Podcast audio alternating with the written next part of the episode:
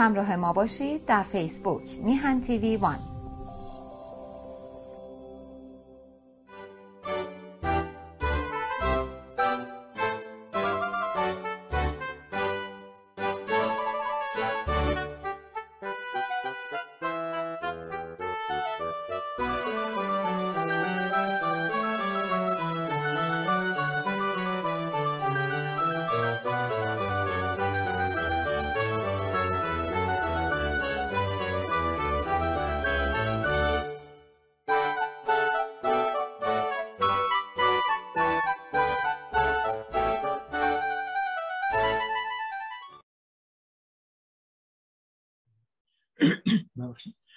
با سلام و درود خدمت همیهنان عزیز و درود بر پرسنل پزشکی ایران و درود به روان پاک پرسنل جانباخته پزشکی ایران که در مبارزه با کرونا ویروس به اصطلاح میشه گفتش که شهید راه خدمت و هموطنان شدند. و همینطور سلام و درود بر آقای بهبهانی و سرکار هما خانم که این افتخار رو من میدن که یک بار دیگه با شما همیهنان عزیز رو در رو صحبت کنم.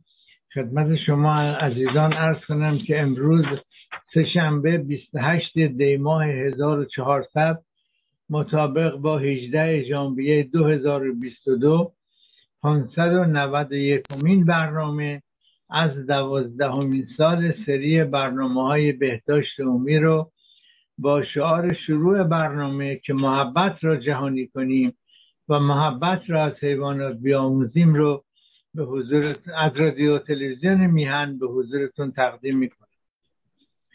خدمت شما عزیزان عرض کنم که ببخشید ما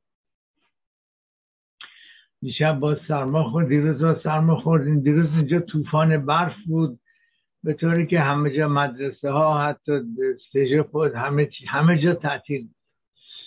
توی این طوفان برف شدید باد شدید برق ما هم رفت، چهار ساعت خورده برق نداشتیم. اینجا خونه ها با با برق بیشتره، خونه ها با برق گرم میشه.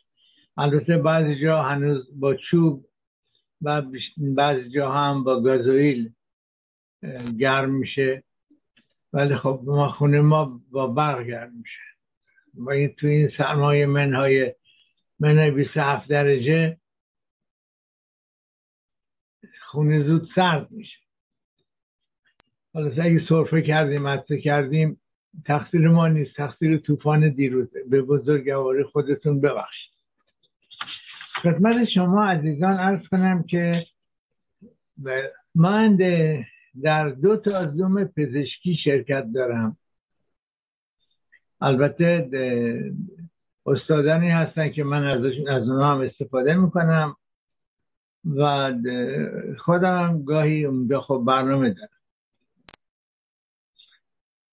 هفته گذشته یک بانویی به نام خانم منیژه، من هیچ وقت فامیلیا رو نمیگم، ایشون سوالی داشتن درباره گرفتگی انگشتان پا و چون در این زوم هایی که من هستم تو هر کدومشون خانم منیژه وجود داره، من فکر کردم ایشون از اعضای گروه این زوم ها هستن و براشون ازشون پرسیدم شما جز کدوم گروه زوم هستین؟ ایشون گفتن نه، بیننده میهن تیوی هستن.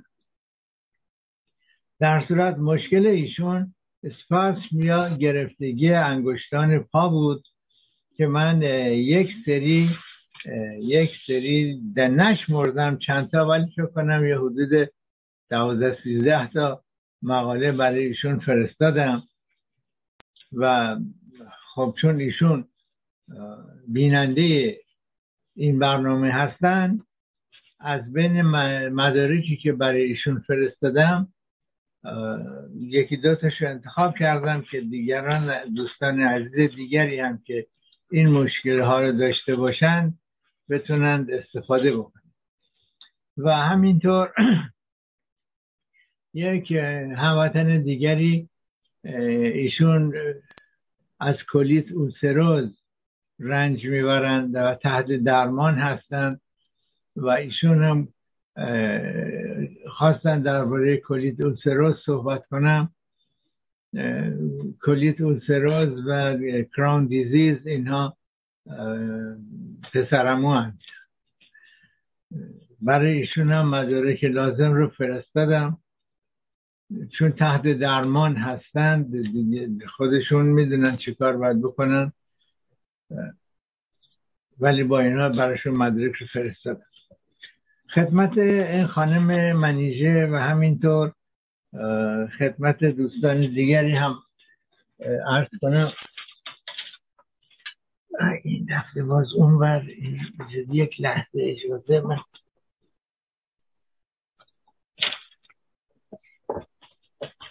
اوکی، بله، پیداش کرد.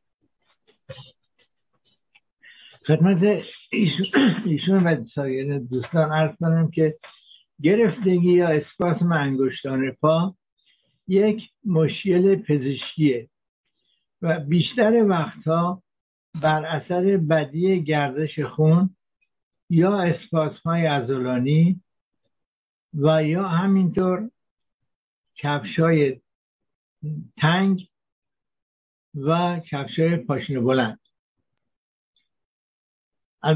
البته همه چیزایی که امروز عرض می‌کنم شاید مشکل ایشون نباشه، ولی یک کمکی به مشکل ایشون میکنه و همینطور مدارکی که برای ایشون فرستادم امیدوارم که به درد ایشون بخوره. و یه خواهشی از ایشون دارم که این مدارک رو اگر مایلند برای دوستانشون هم بفرستن، برای کسانی هم که این مشکل دارن یا ندارن بفرستن. و این, این, این مقالات چیز هم نداره، حق مؤلف هم نداره، هر کس هم میخواد به اسم خودش هم چاپ بکنه بکنه. دو تا مجله در همین کانادا هستن که مقالاتی که من که جای دیگه چاپ شده برمی‌دارن دوباره بدون اسم چاپ میکنن. مهم نیست، هدف ما خدمت گذاریه، نه آخر عمری نمیخوام مشهور بشم و نه پولی از این راه در میارم. تا حالا یک سنت نه از برنامه تلویزیونی گرفتم، نه از مقالاتی که در چندین مجله فارسی زبان چاپ شده. من حدود هفتصد تا مقاله چاپ شده دارم که در مجلات مختلفی چاپ شده و اینها رو هر کس مشکلی داره که من در مقاله دربارش نوشته باشم براش میتونم ایمیل کنم. خب برگردیم سر اصل مسئله این هم میهن عزیز، هم وطن عزیز. اولین مشکلی که اولین عاملی که باعث اسپاسم انگشتان پا میشه کم آبی بدنه که باعث میشه این انقباضات عضلانی پیش بیاد. ببینید وقتی آدم از یک سنی بالاتر میره مغز آدم پیام ها رو عوضی ترجمه میکنه، یعنی بدن احتیاج به آب داره ولی مغز ترجمه میکنه بدن گرسنه. و برای همین بیشتر افرادی که از پنجاه به بالا دارند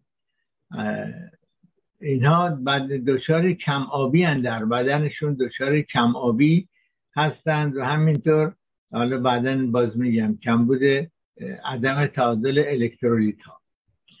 مسئله دوم که پیش میاد برای این اسپاسم انگشتان پا افزایش سنه، معمولا بعد از پنجاه سالگی پیش میاد و بیشتر در خانم ها پیش میاد، برای اینکه استخوان ها کلسیومشون از دست داده و عضلات کشش و انعطاف پذیری خودشون رو از دست میدن. و همینطور اینجا ملاحظه بفرمایید، بیارم جلوتر، شما میبینید در این قسمت یک لایه یک لایه در این قسمت یک لایه زرد رنگ هست که این لایه زرد رنگ ضربه ها رو میگیره، مثل چربیه و ضربه ها رو میگیره. و وقتی که آدم از پنجاه چهل پنج به بالا اینا این لایه گیرنده شوک ها لاغر میشه و نازک میشه و لاغر میشه و اینقدر لاغر میشه که دیگه اون قدرت ضربه گیری رو از دست میده و در نتیجه وقتی که ما راه میریم این بازگشت فشار دیگه به اصطلاح کمک فنر نداره، مستقیما فشار میاد روی تاندون ها، عضلات و استخوان ها. بله، همونطور که گفتم حالا شاید درباره ایشون نیست ولی یکی دیگه از مشکلات کفش تنگ و کفش پاشنه بلنده. اون چند سال قبل در مونترال یک خانومی اومد با کفش پاشنه پونزده سانتی و میگفت من وقتی انگشتر پام میگیره به طوری که وسط خیابون کوچکی دارم راه میرم مجبورم کفشم رو در بیارم انگشتم رو ماساژ بدم وگرنه نمیتونم راه برم. و خب من همه آزمایشات انجام دادم، دیدم پای ایشون مشکلی نداره و ایشون هم به هیچ عنوان، چون قدش هم زیاد بلند نبود، به هیچ عنوان مایل نبود کفشی با پاشنه کوتاه‌تر بپوشه. و چون یک پزشک دیگر ایشون رو معرفی کرده بودند و جواب میخواستن، من جواب دادم که پای ایشان هیچ مشکلی ندارد، مشکل در جای دیگری. بله، بعد مسئله چهارم آسیب‌های عضلانی. اول از همه فشار بیش از حد به عضله، تاندون یا همینطور ضربات وارده به پا.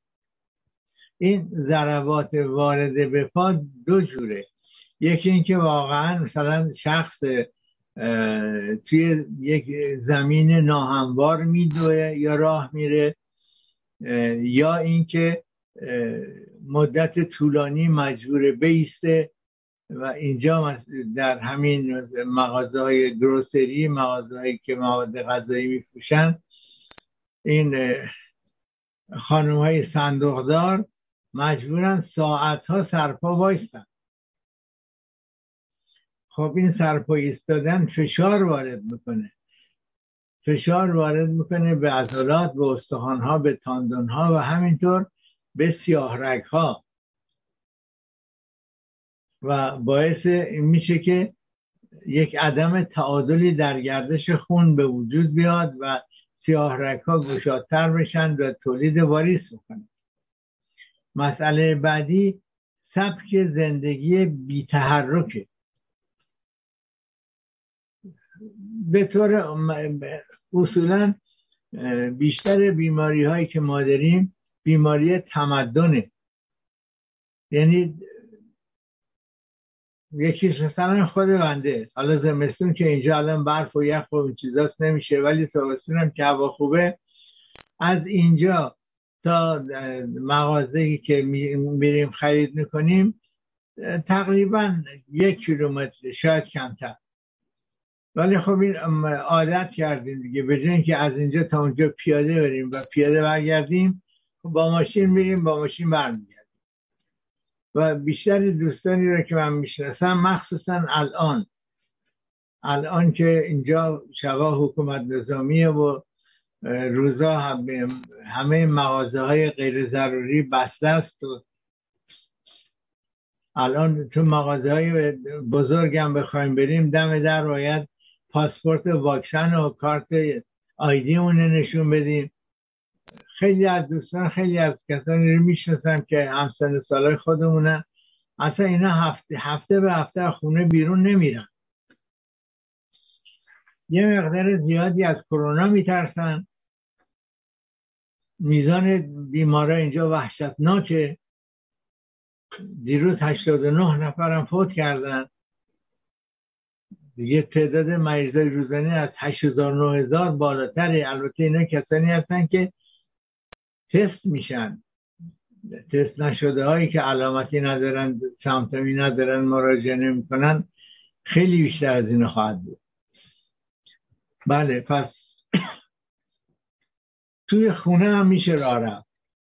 ما حداقل باید یک ساعت در روز راه بریم راه بریم قندمون میاد پایین، راه بریم فشارمون میاد پایین، راه بریم تریگلیسیریدمون میاد پایین، راه بریم کلسترولمون میاد پایین. من و همسرم اینجا من باید شوخی میکنم، میگم مثل دیوونه ها تو بالا را برو من زیر زمین را میرم، ولی روزی یک ساعت رو ما حداقل راه میریم. بله، مشکل بعدی سندروم پای بیقراره که اونم خدمتتون رو عرض خواهم کرد، و بعد عدم تعادل الکترولیت ها. مشکل بعدی آرتریته. خب توی از یه سنی به بعد همه ما در مرض داشتن آرتریت و آرتروز هستیم. مسئله بعدی آسیب عصبیه که بهش میگن نوروپاتی. این آسیب عصبی میتونه بر اثر دیابت باشه یا میتونه بر اثر صدمات وارده به پا باشه. بعضی وقتا ما یادمون نیست، مثلا دو سال پیش پامون پیش خورده و اون ضربه دیده، اون موقع دردش زیاد اهمیت نداشته، ولی اثرش رو بعد از یک سال یا بعد از دو سال روی اعصابمون حس میکنیم. و مشکل بعدی جریان گردش خون ضعیفه، یعنی واریس وجود داره یا تنگی رگها وجود داره که در این صورت حتما باید از جوراب‌های فشاری استفاده بشه و این جوراب‌های فشاری رو باید پزشک تشخیص بده چقدر فشار باید وارد بکنه. و مسئله بعدی کمبود آهن و کمبود کلسیومه. بیشتر خانم‌های ایرانی دچار استئوپروز و دچار کمبود آهن هستند، دچار کمبود کلسیوم و دچار آهن هستند. و بالاخره یک مشکل نارسایی سایر اعضا مثل کمکاری کبد یا کمکاری کلیه ها هم میتونه دخالت داشته باشه. بس من اول از همه از این هموطن عزیز خواهش میکنم که با پزشکش قرار بذاره و حداقل حداقل یک یک سری آزمایش‌های خون انجام بده. و یک مشکل بعد بله که ببینند از نظر از نظر کمبود کلسیوم یا کمبود آهن یا کمبود الکترولیت ها مشکلی ندارن. و مسئله بعدی که یادم رفت بگم مسئله مسئله کف پای کف پا، یعنی اگر کف پا قوسش رو از دست داده باشه یا اصلا از اول نداشته باشه، کم باشه یا قوسش خیلی زیاد باشه، این باعث فشار و صدمه بر روی تاندون ها مخصوصا فاسیا میشه و تولید فاسیس فرانتر میکنه، یا تولید فشار زیاد روی پنجه پا وارد میکنه. خب حالا اینا رو چپایی گفتم، بریم روی قسمت مهمی که کتبی برای ایشون فرستادم و برای شما هم میخونم. البته همه مقالات رو نمیخونم، یه تیکه هایش رو انتخاب کردم میخونم. دردهای پنجه پا. دردهای پنجه پا در مفاصل متاتارس و فالنژین، یعنی مفاصل استخوان‌های کف پا یا استخوان انگشت پا دیده میشه و خیلی اذیت کننده است و علل زیادی برای تولید این درد وجود دارد. قبل از درمان باید علت درد را پیدا کرد. دردهای اولین مفاصل پنجه پا، اولش هست هالوکس والگوس، یعنی تغییر جهت زاویه دار اولین مفصل و انگشت شست پا به طرف خارج. البته علت اصلی آن کفش نامناسب و همینطور علل ارثی است. این مشکل در خانم‌های غربی زیاد دیده میشه. کفش پوشیدن دردآور و درد میتونه عصبی هم باشه و بر اثر فشار بر روی یک عصب انگشتی است. معاینه و درمان بسیار مهم است که بیمار را اول در حالت ایستاده امتحان کرد و بعد دید و دید که محور قرار گرفتن پنجه پا و تاندون آشیل و قوس کف پا و روابط بین انگشتان چطور است و پس از آن قابلیت تحرک مفصل را سنجید و اگر مفصل به سختی حرکت کرد با آن هالوکس ریجیدوس میگویند. تغییر مکان مفصل به داخل پا نشان دهنده بدتر شدن وضع مفصلی است. در این موقع باید مفصل کف پای انگشتی دومین انگشت پا را امتحان کرد و اگر درد وجود داشت علت این است که به جای اولین مفصل دومین مفصل وزن پا را تحمل وزن بدن را تحمل میکنه ببخشید و فشار روی اون وارد میشه. برای تمام مشکلات پیش آمده برای پا یک عکس برداری ساده کمک بزرگی. برای درمان در مرحله اول برای تمام بیماران تعویض کفش و استفاده از کفش‌های نوع ورزشی با پنجه پهن و قسمت جلوی کفش نرم باید باشه توصیه میشه و همینطور از بالشک هایی که در داروخانه ها به فروش میرسه. یه چیزی یادم آمد که یادم رفته بود بنویسم.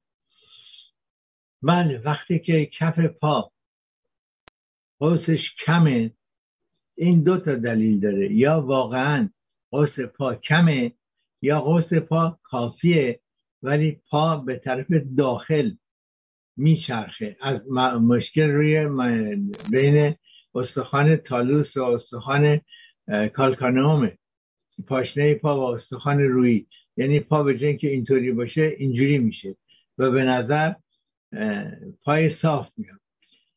در هر صورت چه صاف باشه و چه اینجوری باشه این احتیاج به یا یا, یا قوسش زیاد باشه احتیاج به کفیه پزشکی هست. کفیه‌های پزشکی اینجا گرونه، یعنی بستگی به بستگی به غیرت یا شرف متخصص داره. حداقل پانصد دلار اگر طرف حقوق بازم باشه اینقدر چی میگن وزاریات براتون میخونه و هزار دلار ازتون میگیره. اون کفیه‌هایی که در داروخانه به فروش میرسه اونها معمولا حدود هجده بیست بیست و دو فرق میکنه دلار. اونها کمک میکنه ولی کافی نیست چون باید باید این قسمت پا رو بپوشونه و همینطور یک بالشک هایی هست که این قسمت پا این بالشک همون هفت ده دلاره انواع مختلف داره و چیزی که من به این بانوی عزیز پیشنهاد میکنم اینه که این بالشک رو هم بخرن، اون کفی های ارزان قیمت رو هم بخرن و این بالشک رو روش اضافه کنن و همینطور بهشون پیشنهاد میکنم حتی در منزل کفشایی بپوشن که پاشنهش حدود پنج سانتی متر باشه چون وقتی که این پاشنه رو پنج سانتی متر میبریم بالا این قوس پا رو برای خانم هایی که قوس پاشون کمه یا صدمه دیده دیگه کم شده کفشی که با پاشنه پنج سانتی متریه کمک میکنه. اون پای... پاشنه پنج سانتی و اون بالشک زیر پنجه خیلی کمک میکنه. البته یک جور کفی هایی هم هست که اینجا حتی مغازه‌های دلاراما هم میفروشن، نمیدونم شما جای دیگه هست یا نه. این مغازه‌ای بود که اول هر چی داشت قیمتش یه دلار بود، بعد دیگه یه دلار ما ارزشش از دست داد. یه موقع یه دلار ما از یه دلار آمریکا بالاتر. حالا یه دلار ما حدود هفتاد و نه یا هشتاد سنت آمریکایی، بعضی وقت پایین‌تر هم میشه. این مغازه‌ها الان چیزی یه دلاری ندارن، ولی خب تا پنج شش دلار و چیز هفت هشت دلار هم دارن. بله اینها یک کفی‌هایی دارن که ژلاتینیه، من تو داروخانه ندیدم ولی توی مغازه یه دلاری دیدم. و اگر این بانوی عزیز میتونن از اون ژلاتینی تهیه کنن بهتره، چون بیشتر ضربه گیره. هالوکس ریجیدوس آرتروز اولین مفصل کف پای انگشتی است. بیمار از درد و کم شدن تحرک انگشت مخصوصاً به سمت بالا در ناحیه اولین مفصل انگشتی انگشتی کف پایی رنج میبره و هنگام راه رفتن در این ناحیه درد داره و احتمالاً وقتی کفش به پا داره دچار درد و مشکلات بیشتری میشه. معاینه و درمان: در هنگام امتحان قدرت حرکتی مفصل کم شده و در هنگام حرکت دردناک است و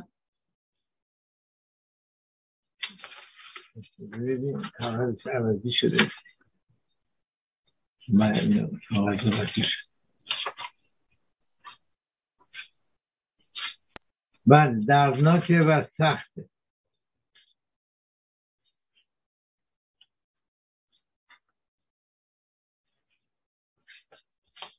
بله و اگر بین انگشتان دوم یا سوم هم آرتروز ایجاد بشه دیگه درد بدتره و در حدود یک پنجم بیماران به بیماری در هر دو پا مبتلا میشن. اکثر بیمارها از خانم‌ها هستند و به طور شک به علت پوشیدن کفش‌های پاشنه بلند و تنگ و نوک‌تیزه. بعد میدونم خانم‌های عزیز از من دلخور میشن که چرا همش میگم مشکل از کفش‌های تنگ و پاشنه بلند و من. عروس من وکیله، البته تخصصای دیگه هم داره، وکالت نمیکنه، به عنوان کنسولتان مشاور برای دولت فدرال کار میکنه. خب دوستای وکیل زیاد داره. هر وقت من میرم مونترال، ایشون مونترال هستن، تا سه ساعت و نیم به ما فاصله داره. اگر وضع خوب باشه، هوا خوب باشه، اگر طوفانی و برفی هم باشه که خب بیشتر. همکاراش همه از پادرد و ناراحتی کف پا رنج میبرن و وقتی که من بهشون میگم مشکل از کفشتونه، نه من باید شیک باشم، باید کفش پاشنه بلند بپوشم. مطالعات علمی نشون داده که هشتاد درصد خانم ها اقرار کردن که درد پنجه پا و درد کف پاشون از کفششونه، ولی خب به علت مشکل بکشم و خوشگلم کن ترجیح میدن اون رنج و عذاب رو تحمل کنن و اون کفش تنگ پاشنه بلند رو بپوشن. به خدا من نه با کفاشا م... کفش فروشا مشکل دارم، نه با خانمایی که کفش پاشنه بلند میپوشن. و اگر خانم‌ها فکر میکنن من مشکلی دارم که اونا کفش پاشنه بلند بپوشن، منو ببخشن، همچین مشکلی ندارم، فقط در نظر آناتومی پا دارم میگم. وقتی که کفش پاشنه بلند میپوشین تمام پستورولوژی بدنتون به هم میخوره. خب البته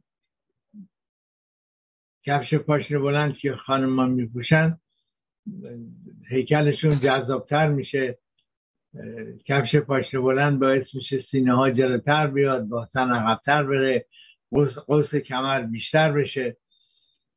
خب در میفهمم این به جذابیت خانم ها اضافه میکنه، ولی فشاری که روی کمرتون میاد ده پونزده سال بعد باعث لومبالژی میشه، باعث کمردرد میشه، باعث کشید این فشار روی تاندون آشیل میاره، فشار روی عضلات ساق پا میاره. من فقط وظیفه‌م اینو بگم، تصمیم با شماست، تو کار زندگی شما فضولی نمیکنه. بله، بعد گفتم یکی دیگه از مشکلات این دردهای کف پا فشاریه که روی اون، ما میگیم فاسیا، انگلیسیش میگیم فاشیا، فاشیا پلانتار یا فاسی پلانتر، یک لیگامان بلند یا رباط بلند و کلفته که در زیر پوست کف پا قرار داره و از پاشنه پا به زیر پنجه ها کشیده شده و موجب تولید قوس کف پا می شود. یک سر این رباط به سطح زیرین استخوان پاشنه و سر دیگر آن به اولین بند انگشتان پا متصل می شود.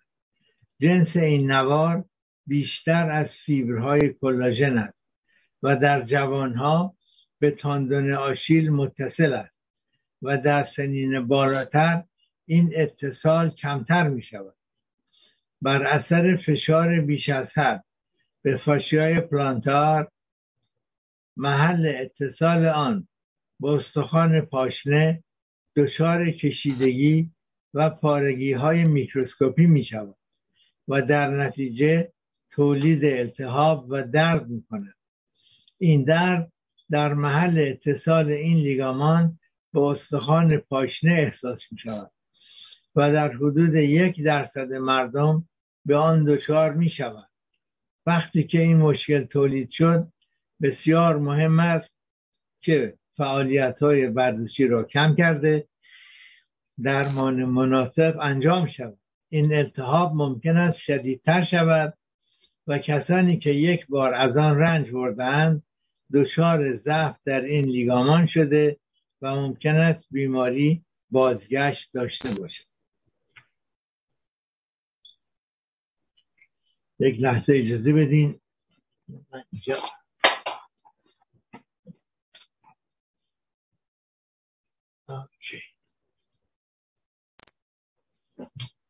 واسه مدرت سوپاشه کمی بردم بالا، چون زیر زمین، خب زیر زمین دیدی هم وقتی که بیرون هوا خیلی سرد بشه، زیر زمین هم که معمولا هواش خنکی خیلی سردتر میشه. من سوپاش از بیست و پنج روزش میشه بیست و هفت. بریم. علل تولید بیماری. یکی از عوامل زیر باعث تولید زمینه مساعد برای بیماری می شود. ورزش کردن بدون آماده کردن و گرم کردن عضلات و تاندون ها و یا ورزش بدون وسایل مربوط به آن ورزش. من اینجا خیلی دیدم که جوان ها، نوجوان ها، جوان ها با کفش معمولی فوتبال بازی می کنند. بله. راه رفتن طولانی، دویدن، پرش، ورزش‌های گروهی مثل والیبال، اسکی، تنیس، رقص آروبیک و بالا رفتن طولانی از پله‌ها از عوامل ایجاد خطر ابتلا هستند. دوم، چاقی زیاد از عوامل مهم التهاب فاشیا، زیرا زیادی وزن باعث فشار بر روی عضلات پشت ساق پا شده و این فشار به پاها منتقل می شود.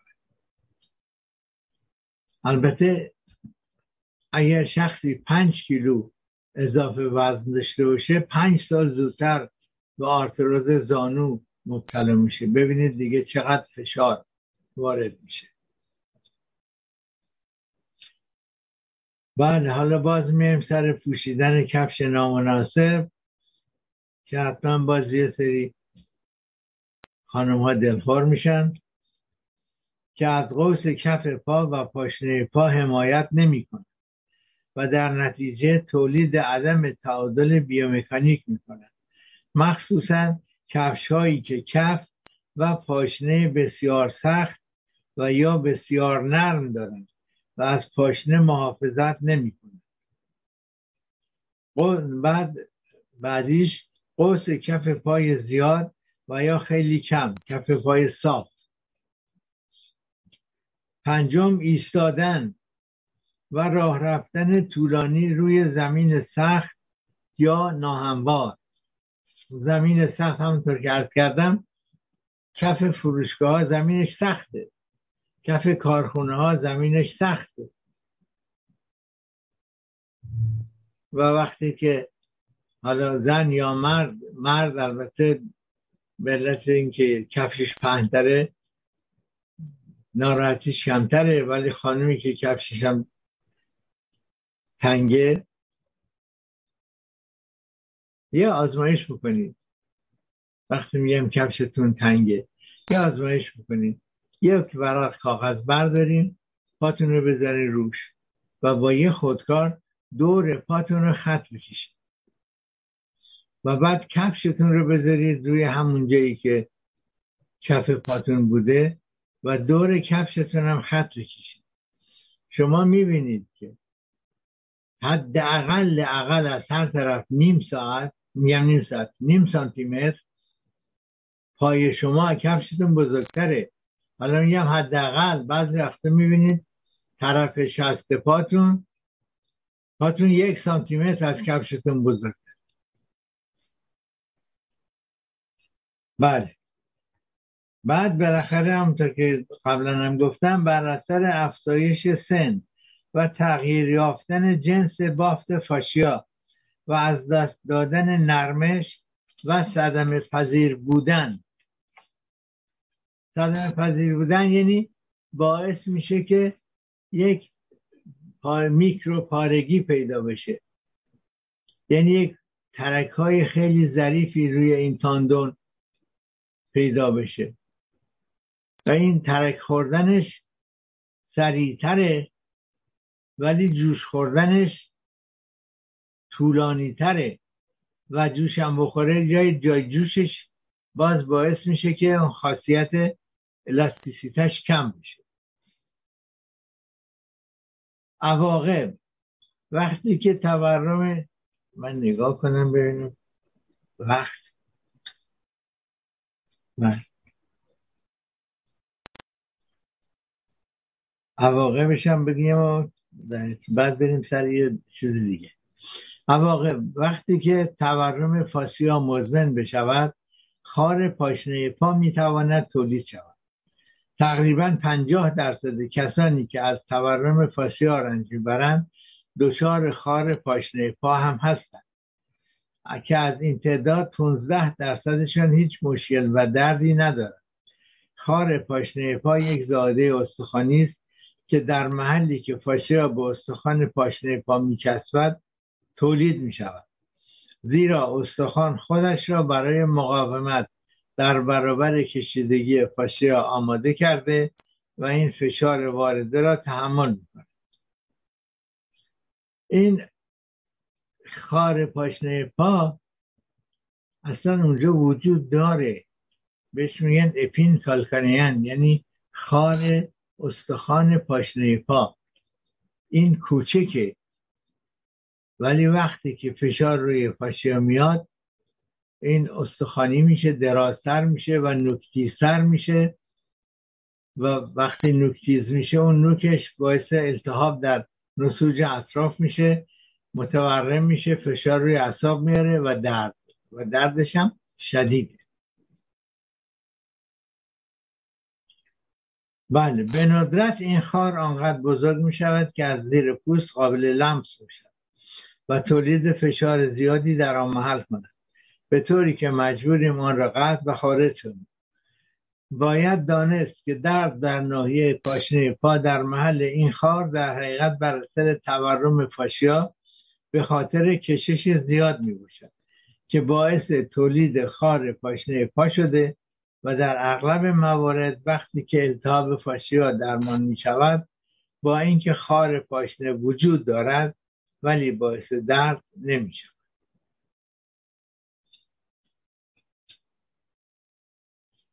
حالا سمپتوم ها درد در پاشنه پا که می تواند سبک یا شدید باشد.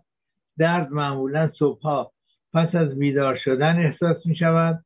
درد ممکن است قطع بشود ولی بعد از فعالیت های بدنی برگردد. خب این هم خدمت رو عرض کردم. حالا بریم روی قسمت اصلی خدمت که وقت کمه ولی خب چارین می اشکال نداره. یک مشکلی که از همه بیشتر باعث مشکل هموطن عزیز ما میشه و همینطور که ایشون بعدا نوشتم، من با ایشون پنج شیش تا ایمیل رد و بدل کردیم. بله ایشون قبلا سندروم ساق پای بیقرار هم داشتن که بر سر کمبود آهن بوده و الان خوب شدن، ولی خب دوباره امکان این که کمبود آهن داشته باشن هست، مخصوصا در هموطنانی که وگان هستن، یعنی گیاهخوار هستن، گیاهخواری که هیچ هیچ چیز حیوانی نمیخورن، یا همینطور گیاهخوارانی که تخم مرغ و بعضی چیزای گیاهی میخورن، حیوانی میخورن، مثلا پنیر میخورن، تخم مرغ میخورن ولی گوشت نمیخورن. این هموطنان باید مواظب دو چیزشون باشن، یکی کمبود آهن و از اون مهمتر کمبود ویتامین بی دوازده. این ویتامین بی دوازده کمبودش باعث صدمات عصبی میشه، مشکلات عصبی ایجاد میکنه و اگه کمبود خیلی شدید باشه مشکلات ایجاد شده برگشت ناپذیرن. بله سندروم پاهای بی استراحت یا پای بیقرار و یا بیقراری شبانه یک اضطراب عصبی است که باعث می شود ساق پا به طور غیر قابل کنترل حرکت داشته باشد. این حالت باعث ناراحتی هایی در اندام تحتانی می شود، مثل مورمور شدن، سوزش و احساس داغی پا که شدت آن در همه افراد مبتلا یکسان نیست و این حسها ناخواسته بیشتر در هنگام استراحت و یا عدم تحرک پیش می‌آید و باعث می شود که استراحت کردن و یا نشستن در یک جلسه و یا مسافرت‌های هوایی را بسیار سخت کند. چون سمپتوم‌ها در عصر و شب شدیدتر می‌شوند، استراحت مشکل‌تر و بیخوابی مزمن باعث می شود که بیمار در طی روز خسته و خوابالوده باشد و بر کیفیت زندگی تاثیر می‌گذارد. بعضی از بیماران سحرگاه هنگام بیداری احساس می‌کنند که تمام مدت شب را راهپیمایی کردند و این بیماری را نباید با بیماری دیگری به نام کرمپای شبانه اشتباه گرفت. سندروم ساق‌های بیقرار برای اولین بار در ادبیات پزشکی در سال هزار و نهصد و چهل و پنج دیده شد، ولی در اوایل سالهای هزار و نهصد و هشتاد توسط جامعه پزشکی بهتر شناخته شد.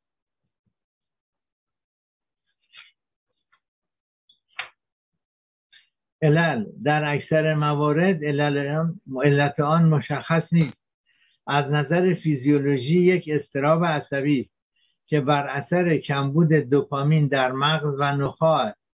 دوپامین ماده شیمیایی مهمی است که باعث می شود اعصاب با هم در تماس باشند و حرکات را تنظیم کنند. دو نوع بیماری وجود دارد. نوع اولیه یا ایدیوپاتیک علت آن هنوز مشخص نیست و اغلب فامیلی است و در اوایل بلوغ شروع می شود.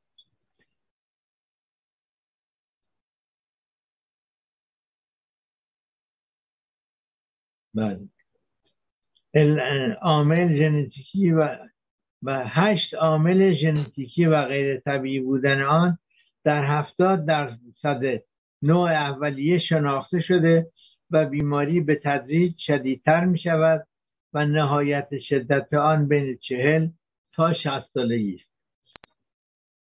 نوع ثانویه همراه با شرایط زیر هستند: کمبود آهن کمبود آهن می تواند بر روی تولید دوپامین از تاثیر بگذارد، حتی اگر کمبود آهن آنقدر نباشد که بگوییم شخص دچار کمخونی شده. آهن در تولید دوپامین در مغز شرکت دارد. در یک مطالعه که بر روی هشتاد و هشت کودک مبتلا به تی دی ای اچ انجام شد، یک سوم آنها دچار سندرم پاهای بیقرار بودند و کمبود آهن داشتند. یک بیماری مزمن مثل دیابت، کمکاری کلیوی، از هر ده بیمار دیالیزی چهار نفرشان از این بیماری رنج میبرند. فیبرومیالژی یا پلی‌آرتریت روماتوئید هم میتوانند تولید این سندرم را بکنند، کمک بکنند. بارداری میتواند عامل تولید بیماری یا شدت آن بشود، مخصوصا در سه ماه آخر. اگر بارداری باعث تولید سندرم شده باشد، سمپتوم ها معمولاً بعد از دو هفته پس از زایمان به تدریج از بین می رود. کمبود اسید فولیک و ویتامین بی شش. من پیشنهاد می کنم این هموطن عزیزمون ویتامین بی کمپلکس همراه با اسید فولیک بگیرند و میل کنند. بله. بعضی از داروها مثل داروهای ضد هیستامین، ضد تولید دوپامین، ضد افسردگی، داروهای روانگردان باعث شدت بیماری یا مخفی کردن آن و یا باعث شروع آن می‌شود. کافئین، چاقی زیاد و همینطور افرادی که دچار اسکلروز پلاکی یا اسکلروز آمیوتروفیک لاترال هستند و آنهایی که از میگرن رنج میبرند بیشتر به آن دچار میشوند. خب وقتمون تموم شد و امیدوارم که مطالبی که عرض کردم و مطالبی که فرستادم برای این هموطن عزیز ما مفید واقع بشه. البته من همه این مطالب رو استثناً برای آقای بهبهانی هم فرستادم که اگر کسی می میتونه به کسی کمک کنه ازش استفاده کنه. وقت ما در اینجا تموم شد. برنامه رو با شعار پایان برنامه که به قول شاعر تنت نیازمند به ناز طبیبان مباد به پایان میبریم. تا برنامه و برنامه های آینده شما رو به خدا می سپارم. با درود و بدرود.